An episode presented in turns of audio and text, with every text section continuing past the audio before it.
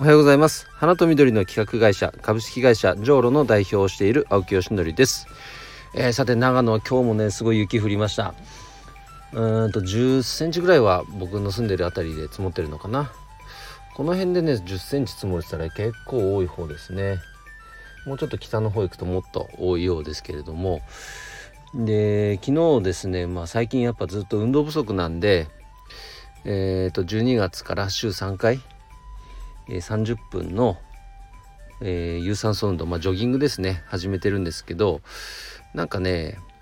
なかなかやっぱ続かないんですよ。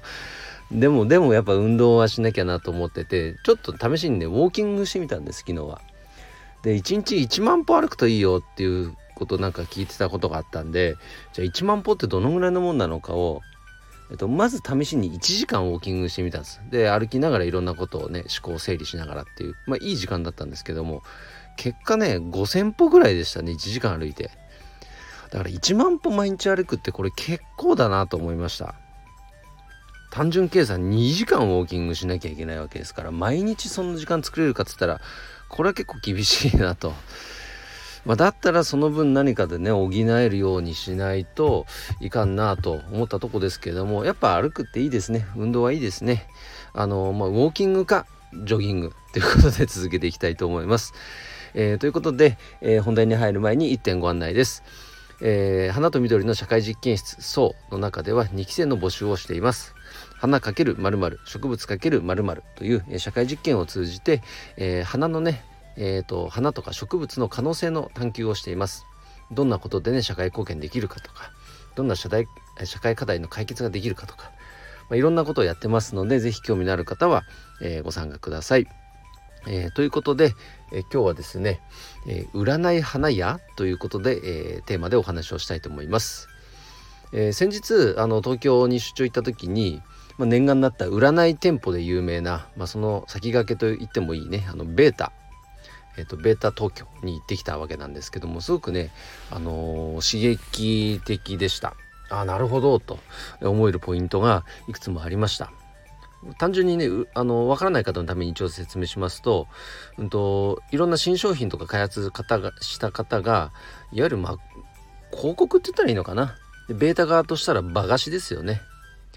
スペースを貸してでそこに商品の展示をして実際に試してもらう手に触って。でスタッフさんがその商品知識を事前にこう勉強しておいてで接客を通じてその商品の素晴らしさを、えー、プレゼンテーションしていくと。で気に入ったらウェブの方で EC で買うという動線ですね、うん、でこれが東京に、えー、あるわけなんですけどあのー、すごくね仕組みとしても面白かったです。公式アプリダウンロードして専用 QR コードで読み取るとポイントが貯まってでポイントが3つ貯まるとコーヒー1杯プレゼントとかね。そんな仕掛けもあったりとか。あなるほどと思いました。でじゃあね僕の頭の中ではそういったえっと、情報収集したらやっぱりお花の業界にどうやって落とし込めるかっていうアンテナを常に立ててるんですけども、まあ、単純な発想でね占い花屋っていうものが仮にあったとしたらどういうことができるのかなんていうのを、まあ、考えていくと結構面白いことができるかなとかね。あとは最近結構あのー、注目されてる占い服服屋。えっ、ー、と占い服屋って言ったっけな？アパレルショップですね。クローゼットトゥークローゼットっていうあのー、あれはポップアップ店舗って言ったらいいのかな？今池袋？だったかな？の、えーと、百貨店の中でポップアップのストアが、えーとありますけれども事前にチケットを買うんですねそちらは。3,000円のチケットを買ってでその店舗に行く時にいらない洋服を3点持ってくんですよ。そうするとその店舗内にストックされてる洋服を今度3点好きなのを持ち帰ってもいいんです。これ面白い仕組みですね。でん？じゃあそうなったらその値段がどうどう見たってこう釣り合わないもの。例えば T シャツを持ってって